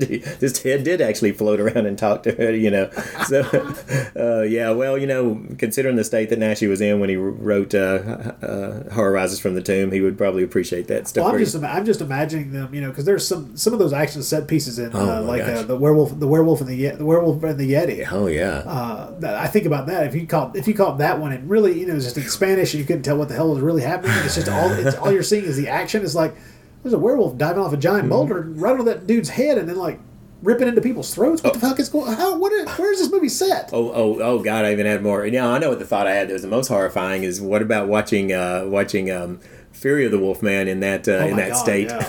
That's the one where you'd really like. Oh my gosh, Ooh. I thought I hallucinated all that, and it, that was real. That was. You know, honestly, that, that that movie has actually made a few people think that they had actually imbibed LSD or something before pushing play on the. You know, so. Or just trying to follow the, the what's going on in uh, Doctor Jekyll and the Werewolf, you know, following that whole crazy plot idea Yeah, going, anyway, and then like is- it's like, what? wait a minute, wait a minute, I thought he was. Where did where's Mr. Hyde come from? Yeah, so he was. You don't want to leave the room and let that thing keep playing, or you're gonna get you're gonna freak out. Going, wait a minute, wait a minute, wait a minute. Isn't he a werewolf? Yeah. I was pretty sure he was. A, oh fuck, he's a werewolf again. Oh hell. So yes. So anyway, if you have an amusing uh, story about pranking your roommates in the past, you can write to us at naschycast at gmail.com. And thank you uh, again for uh, uh, turning on a, a, a new person to uh, the new drug that is the Naschy Cast. You they, their their new their new addiction. Uh, God, why, why, why do I feel like this is dialogue out of a, a lost David Cronenberg? yeah. It's like Videodrome 2, The Nashing. oh hell, the new cast. You know, Oh hell, the new cast. Yes. Oh, while we pull Blu-rays out of our stomach oh my god. Never. in our case, it's like you know, I don't know, little bit torrents or something. We're pulling out little, you know, little thumb drives out of our stuff. You know, like, Yes, I noticed. Now I get it. You weren't looking directly at the screen. You were just talking about what was happening. You weren't looking at it. Yeah. That's why I'm the only one who's infected. anyway, we should probably move on. Thank you once again for listening to the show. Yes, absolutely. Uh, next month, I do have something on the boil. I have another interview that I'm trying to line up for the Naschy Cast. I don't want to announce anything quite yet because I haven't gotten everything linked up quite yet, so I don't want to get get ahead of things. But next month, Troy and I will be back over on the Bloody Pit to rejoin the Universal Horrors theme of uh, checking out the 1940s. Already in progress. Uh, next month, we get to one of the biggies. yes, first time the Frankenstein monster lurches into our 40s series here. And I think we're probably going to spend a whole lot of time talking about that Frankenstein monster because next month it's the Ghost of Frankenstein, Yep. a movie that I have a lot of time for. I have uh, I have returned to that movie again and again and again, probably because it's one that I have not uh, had up until uh, twenty years ago. It's not one that I had wa- that I had watched to death. It's it's, Yeah. it's it's one of those movies that I find immensely uh, entertaining, and uh, I got a lot to say about that film. Cool. Looking be forward fun. to it. Yeah, it's gonna be a fun episode. Still working our way through 1942. Yeah. Boy, yeah. we're really We're just Booking. churning and booking along. blurring, blurring speed. We're- but luckily, people seem to be really enjoying. yeah, they do. We've got a lot of good Well. Mad. Mad, Mad Doctor Market Street's going great guns. People really Yeah. have enjoyed uh, our take on that uh, Cool. twisted little attempt. Yeah. That's the Best way to put that. that uh, yes, that uh, that murderous, that scary Market Street uh, film there. That uh, Well, I mean, we, we and it goes it goes to Frankenstein. We're lucky because we get a little bit. We get more more Lionel Lionel- Atwill. Yes. Well, we've seen a lot of Lionel in the in the in the years to come as we go in this series here. And Nothing. No, I don't have any problem with that. At all. Me either. Not at all. So, folks, we want to thank you once again for listening to the show. Yep. Remind, remind you once again, if you want to, you can write to us, naschycast at gmail.com, or you can join us over on the uh, Naschy Cast Facebook page. We'll be glad to hear from you over there as well. Uh, Troy will answer all your questions while I ignore you completely. Is that the way we're going to do this? Uh, yeah, you've you've reached that executive level there now, where you just you know I, I call myself. Uh, I gave myself the title Grand Loon. Grand Loon, I like that. Grand Loon of the Naschy Cast. I thought that that was probably Yeah. the most descriptive term that I like fit I like it. all of my duties on this particular podcast. so, folks, thank you for listening to the show. We hope you will come back to us uh, next time. We are we're here on the Naschy Cast and over on the Bloody Pit as well. My name is Rod Barnett. I'm Troy Guinn. We'll talk to you again soon.